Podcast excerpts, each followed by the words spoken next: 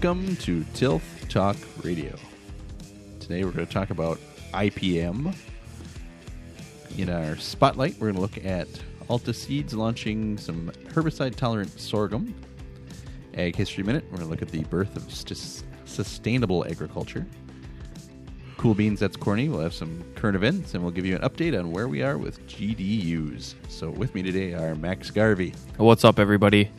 Todd Schomburg. Hey to all the Tilthies out there. Bill Schomburg. Hey, guys. And I'm Matt Bruger, all with Tilth Agronomy. So it is a hot, hot week and looking just as bad going forward. Bad or good? This is good corn. Bad corn for me, good degree. For the corn. Yes, well, great for the corn. We're we're getting wasted heat, though. Yes, corn true. Corn tops out at eighty-six. Anything we, over so eighty-six, we don't need the ninety. Just, yep. We'll yep. take it, though. We needed it after talking about our G D Us last week where we, we were behind, so... We were catching up, though. Hopefully Not. At the end of this podcast, we'll talk about how we're going to be ahead. The the benefit is we have had sufficient moisture to combat this heat. Good I'm point. Not, not seeing a whole lot of stuff that's really starting to... Yesterday I saw pineapple. some just starting to pineapple yeah. in certain spots. So I saw but some... It, was, it looked more heat. You know, obviously it does it sometimes just to sort of get away from the heat. Yep. It looked more of that related than just being dry and mine was hot. Mine was a late planted corn after forage rye. Oh yeah, that, that would be curling. Dry. It was about six inches tall. I saw some curling. stuff that was super compacted that looked dry. Sure. You could tell where you know the tracks were, and um, it was on the, a field edge where you know water usually sits, and that stuff you could just tell didn't put on great roots. And as soon as it started getting hot and dry, it was struggling.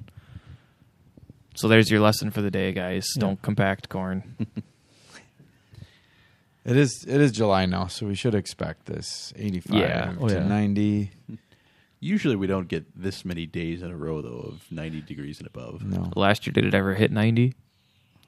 September. Once. Thought it was yeah, in September. Yeah. It wasn't September because September was cold last year. Maybe it was the September before. I remember a September hit. It yeah. was two years ago on opening day of bowl season. I climbed yeah. in my stand and it was ninety-three degrees. Oh. Yeah, no, two years ago. It's a good way to start out deer hunting. That was our it was, it was, that was our first ninety degree day of the year. Was in September, like yeah, September year. Like seventeenth. Yep. Yeah. Good news though is this is going to push harvest. You know, we've had two terrible falls for harvest, so hopefully this will push our harvest up a lot sooner, and we can get things done this fall with manure and cover crops and winter wheat. Maybe we'll actually have some winter wheat planted this fall. It could happen. Amazing. I saw manure being spread on hay fields yesterday following second crop, and it was crusty and well, dry. It looked great. Awesome. Yeah. Good. Awesome. Like it looked it looked the way manure is supposed to look when it goes on hay. Not yeah. yeah. So we're at July second. Who's got the tallest corn? Max? Max Matt? Probably. I got stuff up to my ears. Yeah, I got well, stuff up. Boat head tall, yeah. I would. I should say it was at my ears last week, Thursday. So I'll see how tall it is today. Yeah, it's at that. I've got corn that's at that awkward stage where you're walking it and you're like, ah, just get a little bit taller so it's not slapping me in the face. Yep. Yep. Right in that. Right in that bad spot. So. Real world problems, right there. Yep. First world problem. Corn slaps you in the face when you walk through it. Doesn't it always slap you in the face after it's over your head? Not as bad. No, you're right. Once the whirl is past your head, yeah. it's better. But yeah, so you got the whirl right at your... Yeah. It's when you get the really good corn where the cobs are at your head, and yeah. you're walking like twenty-inch yeah. corn with the cob right at your head, and you can hit your head on the cob. And usually That's when good. It's that tall, the cob is ginormous too, right? Yeah. So you get a big one. Yep. It's good. All right. Let's get into it. We're going to talk about I P M, which is stands for Integrated Pest Management. So what is I P M, guys? A lot of people just say it's scouting, right? They're yeah. like, oh, you're scouting fields. Scout.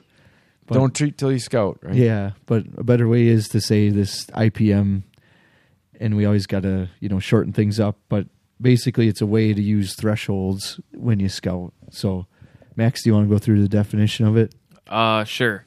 Uh, integrated pest management is an effective and environmentally sensitive approach to pest management that relies on a combination of common sense practices.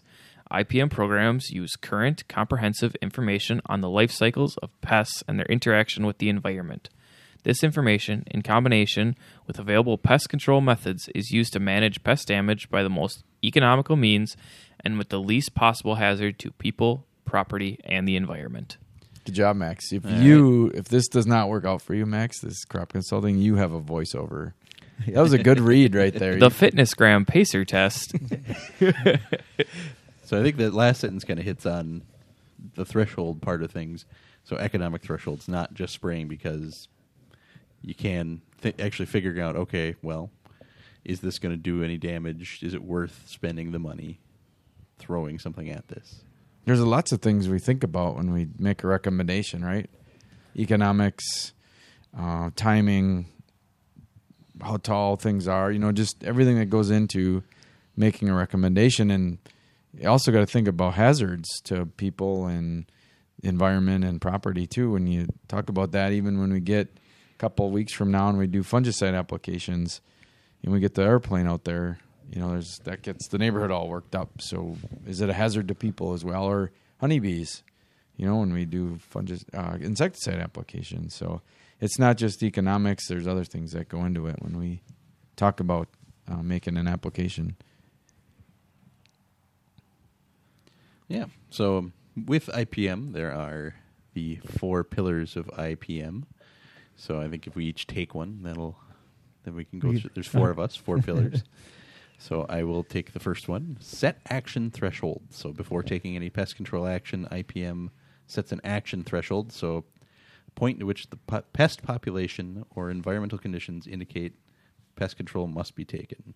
I've been seeing that a lot with wheat lately. We I've got a couple farms that sprayed for armyworm and wheat because they were reaching that threshold or above. Um, so citing single pest does not always mean control is needed. Level at which pests will become an economic threat is critical to guide pest control applications and decisions. Um, I'd just like to clarify, because I think people struggle with this sometimes. Pests are not just bugs. Yes. That, that's disease, bugs, weeds. Um, what else can we have? Wildlife. I don't know. Sure. We can't really control wildlife very well, but yeah, anything that's detrimental to the crop. Yep. Is We'd like to. We'd like to. Those cranes, those deer. Just spray your hot sauce on your corn. Yeah. yeah. It was John- Johnson's hot sauce. All right. Who wants the second pillar?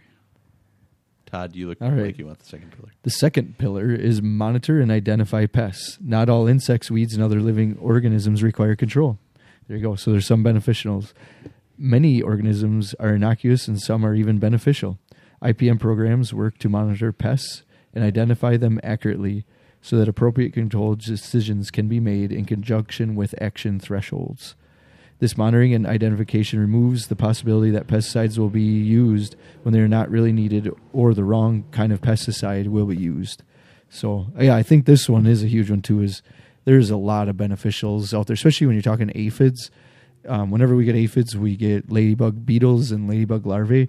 Um, and even in, like, alf- that's common in soybeans, we'll see that, where you'll have a whole bunch of soybean aphids, but at the same time, if you go spray them, you might kill all your ladybugs. And if, as you guys know, what repopulates quicker, the good stuff or the bad stuff? Bad stuff. Yeah, always yeah. bad. So right? it's that one's always hard, where it's like you go kill off all the bugs and your beneficials, and two weeks later you're at threshold again with the bad stuff, because those are maybe keeping stuff under control. So even right now in alfalfa, there's a lot of aphids in certain fields, especially new seedings. Um, but the amount of ladybugs in there and ladybug larvae, just mowing them down too, is is good. So I actually um, had a scout yesterday. She went and swept and came back and had a little insect in her hand, and she said, "What is this? I don't know what this is." And it was a ladybug larva. You know? Did it bite her or not? No, it didn't bite her. Bite. No, it didn't bite her. I just said, "Those. That's a good guy." Yeah. So she put him. She walked back out into the field and, and she placed him, him gently. Yeah. Placed him gently. I know last week we talked big about armyworm. Um, and we mentioned it already today, too, and one of those beneficial pests, I guess, is normally when you see blackbirds swarm in a field, you're not a big fan. But with the armyworm infestations, the blackbirds have been been hammering down the armyworm, so they've actually been a little beneficial that this week. Next week, we'll see how we feel about them, but as of right now, they've been doing a good job. Too bad we can't get the seagulls to do that, too. Yep, and we talked last week about armyworm and the parasitized wa- or wasps that parasitize the armyworm, so that's a beneficial there as well. I'll take the pillar number three. All right. Okay. Prevention is the first line of pest control. I P M programs work to manage the crop, the lawn, or indoor space to prevent pests from becoming a threat. So we want to stop the pest first, right? That would be the easier thing than controlling it. In an agricultural crop, this may mean using cultural methods such as rotation between different crops. We talked about that last week on uh, armyworm, so our rotations with this rye and cover crops is setting us up for, for armyworms to be there. Uh, selecting pest-resistant varieties and planting pest-free rootstocks. These control methods can be very effective and cost-efficient and present little to no res- risk to people or environments.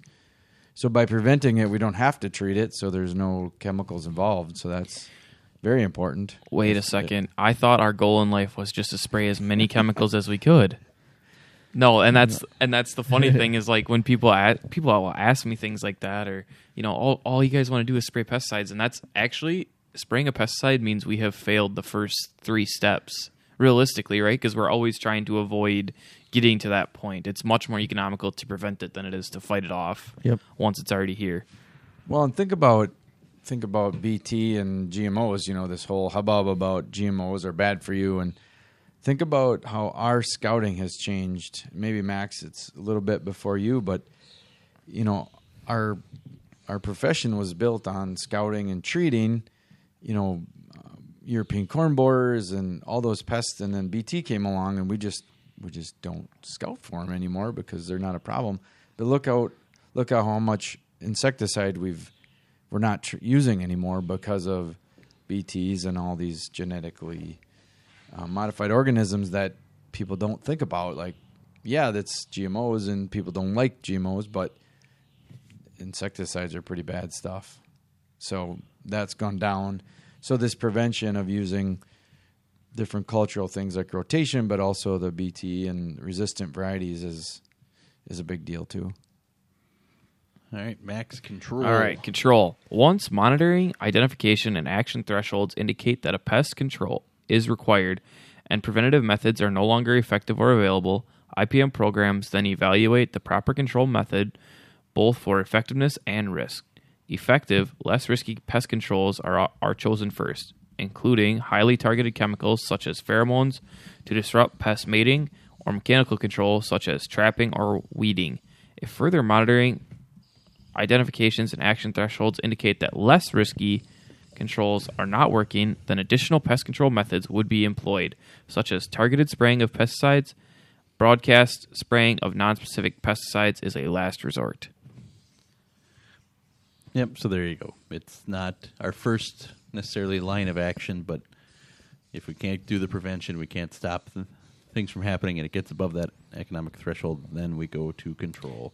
And that's when we might spray a pesticide or a herbicide or a fungicide and try to take take out that threat from the equation. And I guess we've done, we focused a lot on the insect side of it. Our preventative measures in, like, soybeans is to put down a pre-emerge, not wait until we have water hemp and then try and kill it, because it's not usually very easy to do so. So, well, yeah, and there are specific pests like water hemp, Palmer amaranth, um, giant ragweed can be hard to control.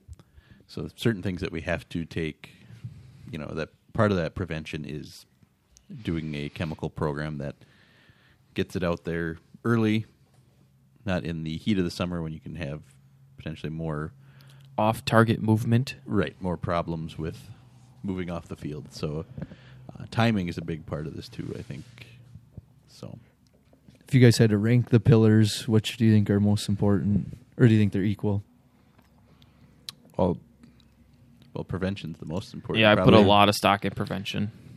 I think the thresholds is my number two, because it is nice that it, that you don't just, like, a lot of times when guys are cutting hay right now and they see, like, oh, there's all these bugs. It's like, yeah, that's okay to have bugs. Like, it's yeah. having just, thresholds that are accurate and know, okay, once it reaches this point, we should treat, and under that, you're you'll be just fine.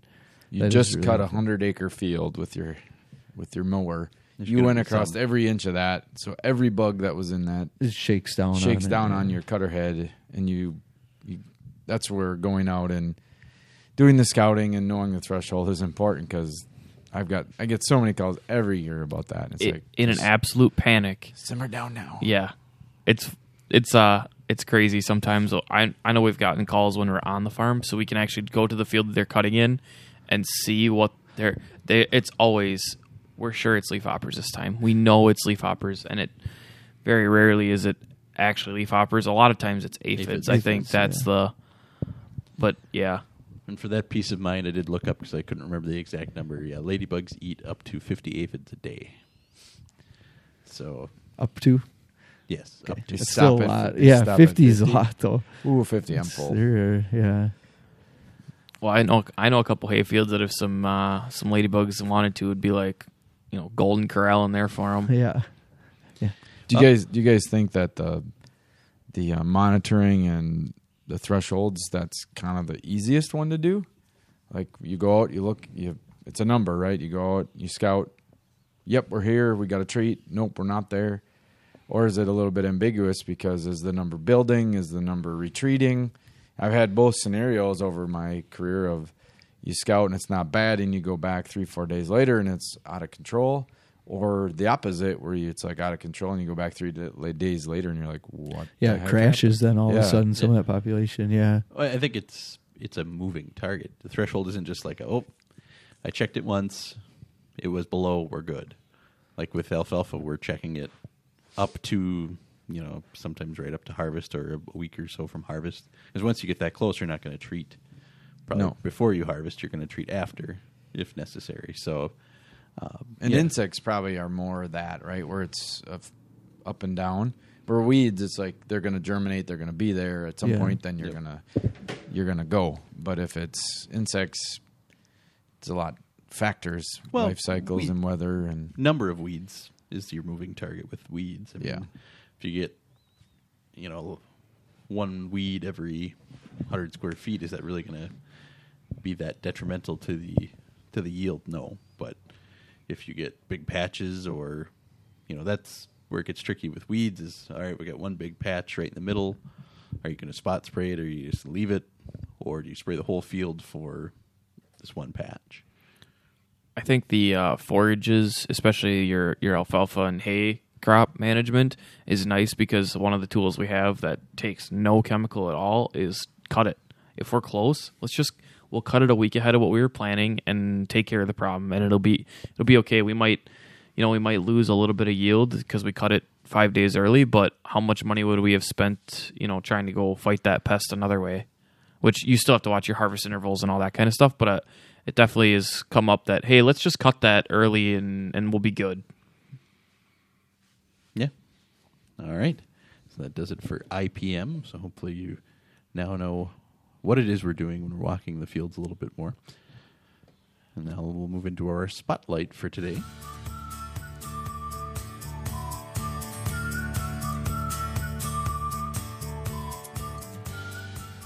So in today's spotlight, we're looking at Alta Seeds launches herbicide-tolerant sorghum lineup.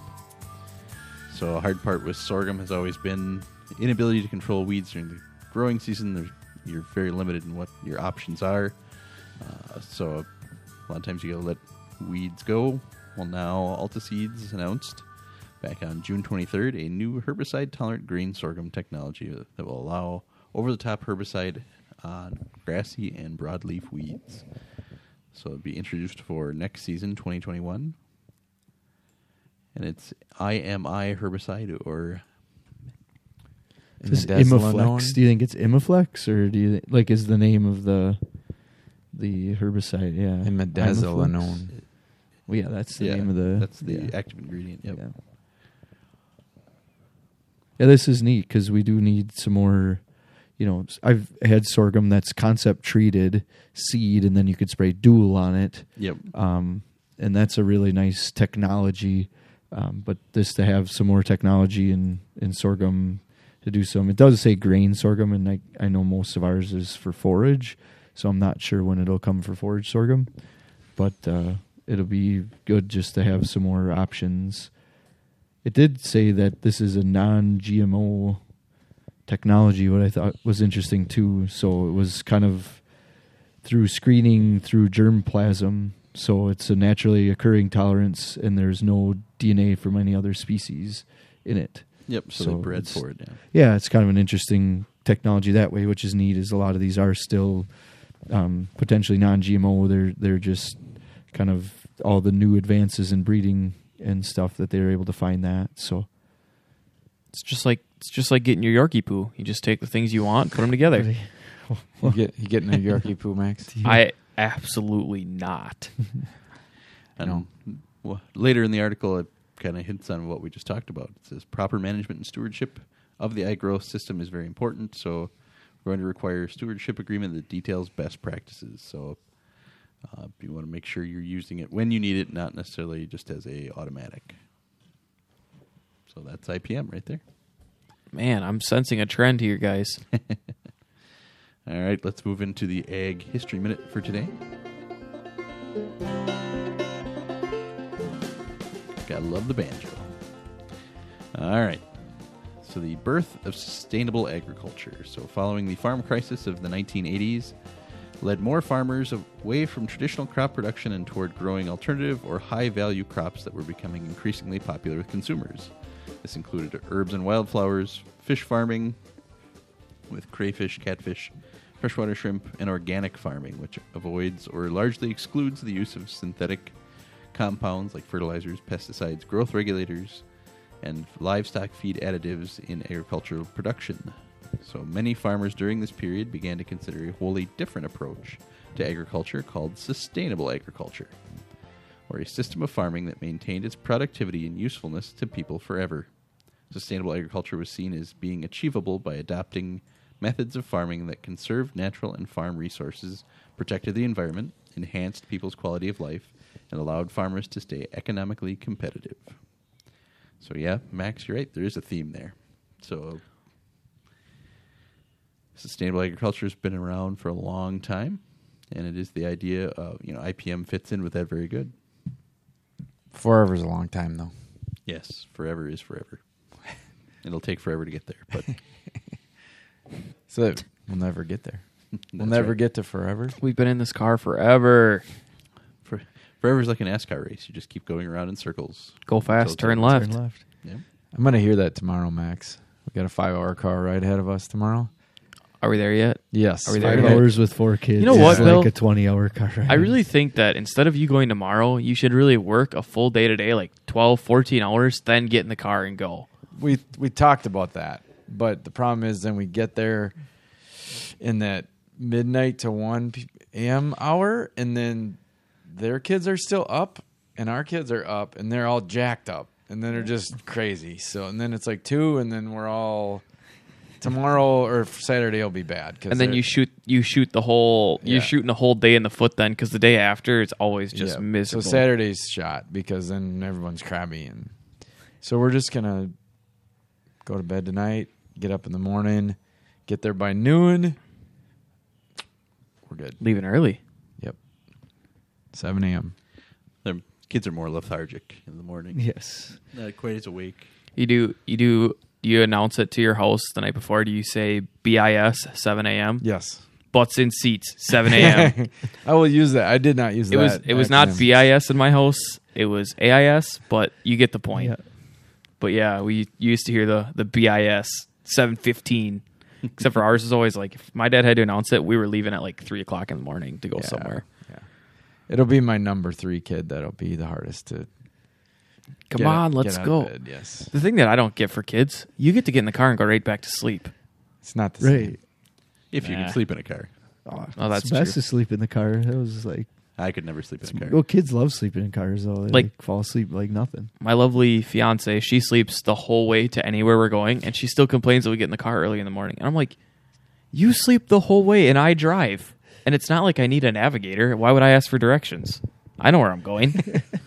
You're a man. Yeah, yeah. That's for directions. Oh, you got your iPhone or what? With the yeah, uh, yes. That's why it takes the extra three hours. No, we only go turn around and get back to work. We only go like three places, and it's all places we've driven our entire lives. So we got it figured out. We go to like her parents' house, my grandparents' house, and the cabin. The cabin. That's her grandparents' house. Four. We go to yeah, Elkhorn, Crivitz, East, and where else do we go? Yeah, the other side of the state, a couple small towns. And Culver's. Culver's. Yeah, I know. How, I definitely know how to get there in my sleep.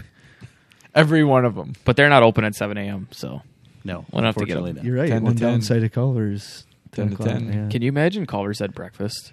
Holy buckets.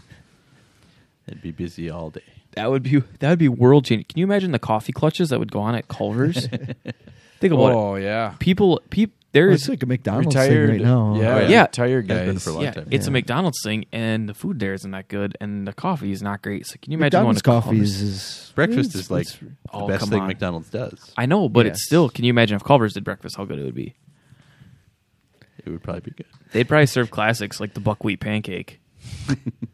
All right, Todd. All right, if you like what you're hearing, please go to N A I C C dot org, which is the National Alliance of Independent Crop Consultants. There you'll find a crop consultant in your area. And please subscribe to your podcast. That's all we ask. Unsubscribe, resubscribe, unsubscribe, resubscribe, but but just subscribe. And tell a farmer friend, show them what a podcast is, show them on... Most guys have smartphones now, so you're just like, hey, your smartphone has Podcast Addict, this podcast player. And here's a really cool podcast that you can listen to. What apps are we not available on? We are not on Spotify, not on Spotify but the rest of them. Well, we're not on Alexa either. Yeah, that's not an app. They don't. Yeah, or we're, we'll get there. I don't think we're on Stitcher either. I don't know what that is. I don't think we're on Stitcher because right. I had a farmer ask me, and I said, "If you can't find us, we're probably not." But everything else, we should be. We'll get on them. Yep, we're working on. We'll it. We'll call. I'll call the C E O. I'll deal with All it. Right. And All don't right. don't forget to follow us on Facebook and Twitter at Tilth Talk Radio. And if you have any suggestions, feedback, anything that you want to do, please let us know through those mediums. We got to get more of those. Fan mail. Yep. So far, we've only had the one mm. one suggestion for an episode. We're well, we're willing to listen. Not guaranteeing we're going to put your suggestion on air, but we're willing to listen. All right. So let's go into our cool beans, or that's corny for the week. So cool beans. Cool beans. Cool beans. Cool beans. Cool beans. All right. Today's cool beans is kind of a backhanded cool beans, but farmers fall short of corn planting forecast. So deterred by trade war, pandemic, and a bit of bad weather, U S farmers have effectively chopped one billion bushels off the corn crop by planting far less corn they had planned on in early spring, according to U S D A. So that should be good for prices, which is the good thing. That's the, that's the, cool, the cool beans. Cool beans. No, this this is very down the middle. I agree, Matt, that it could be a, that's corny as well. Because, I mean, we we were projected to plant almost ninety-seven million acres of corn, and are going to probably fall short of that. So ninety-two, not ninety-two, ninety-two million. Is what they, uh, okay, the one spot I did see ninety-seven, which I don't know whose projection that was. No, ninety-two is the actual seed. Okay, right. Okay, thank you. So we were projected to be ninety-seven. We hit ninety-two. So. And it is interesting, the disparity, because sometimes corn beans can be quite close, and beans are at eighty-three million.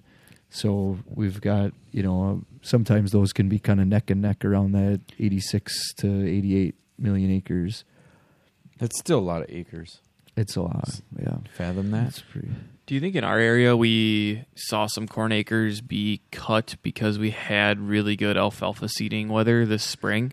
And yeah. we took advantage of it because we assumed that once again our alfalfa was going to be dead. And we kind of, I know a couple of my guys, they, they really jumped their alfalfa acres just because we had the opportunity for once to actually get alfalfa in on time.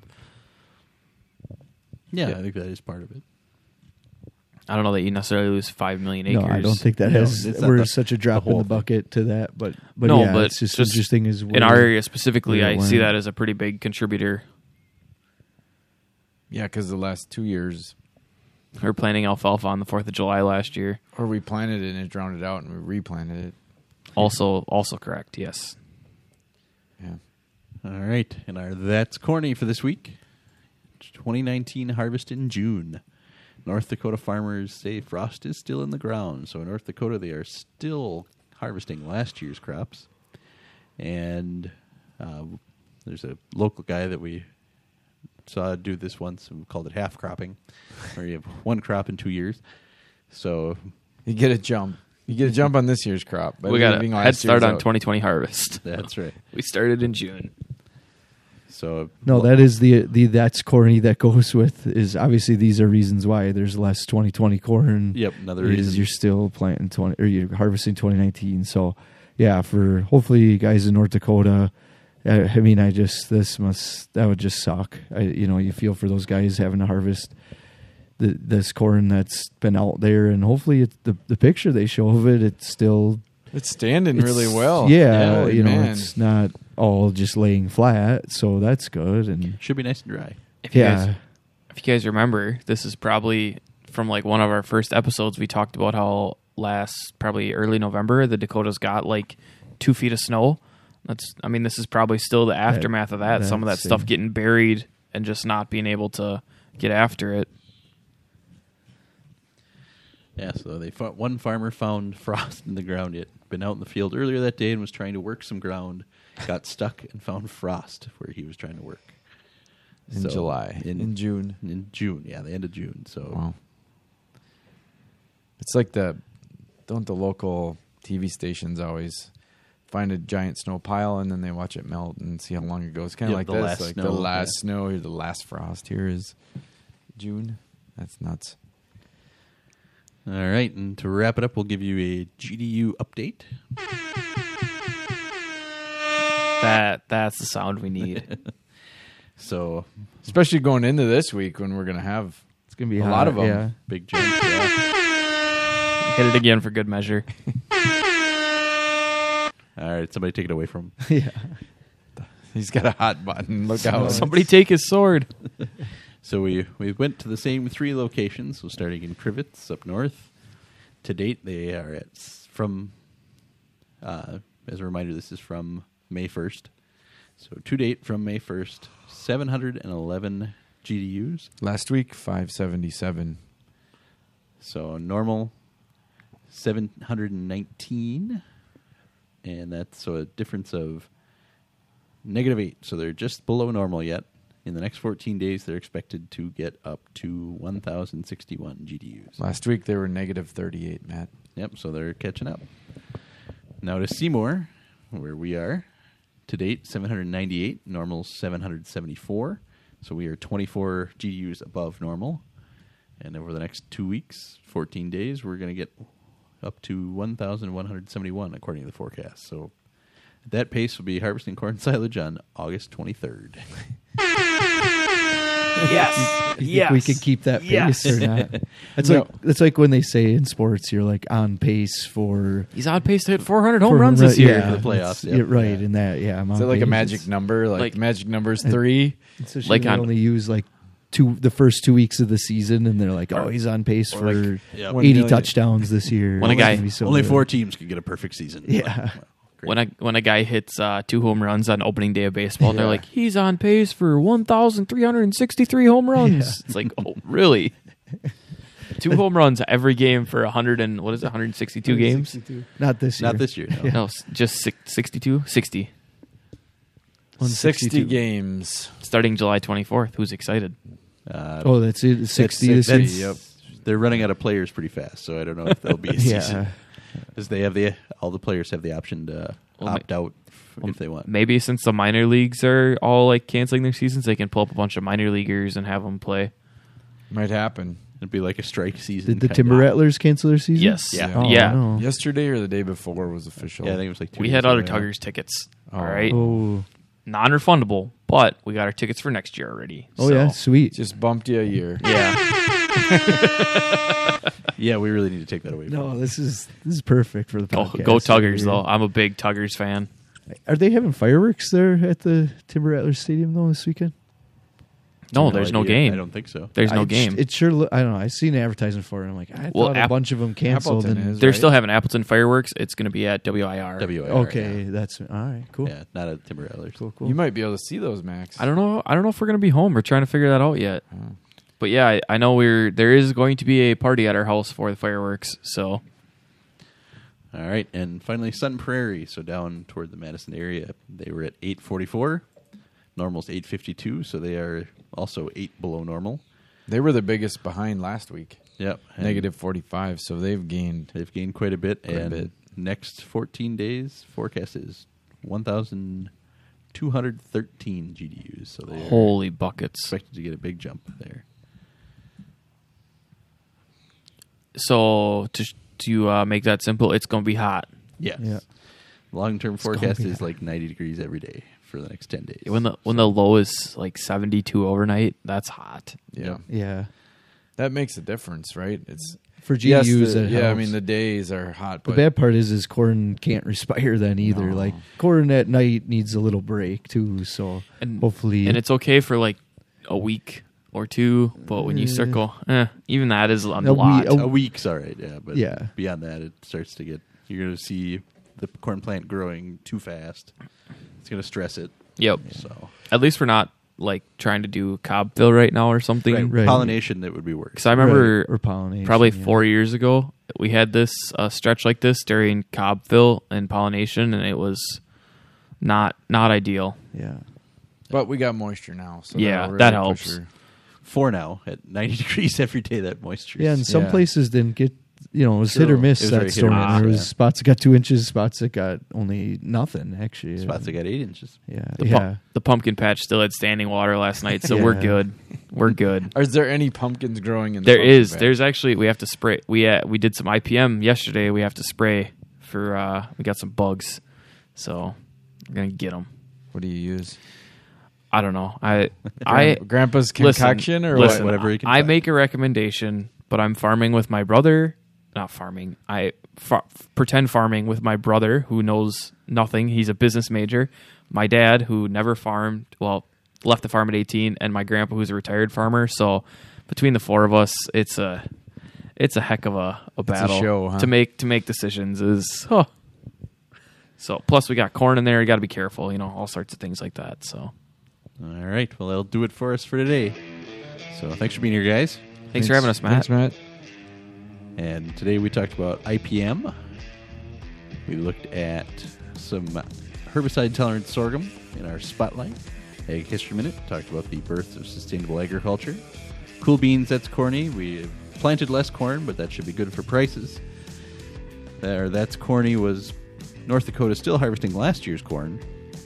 And in our G D U updates, we're on the uptick, getting close to meeting normal or even going above with the hot weather. So thanks for listening, and as always, happy farming.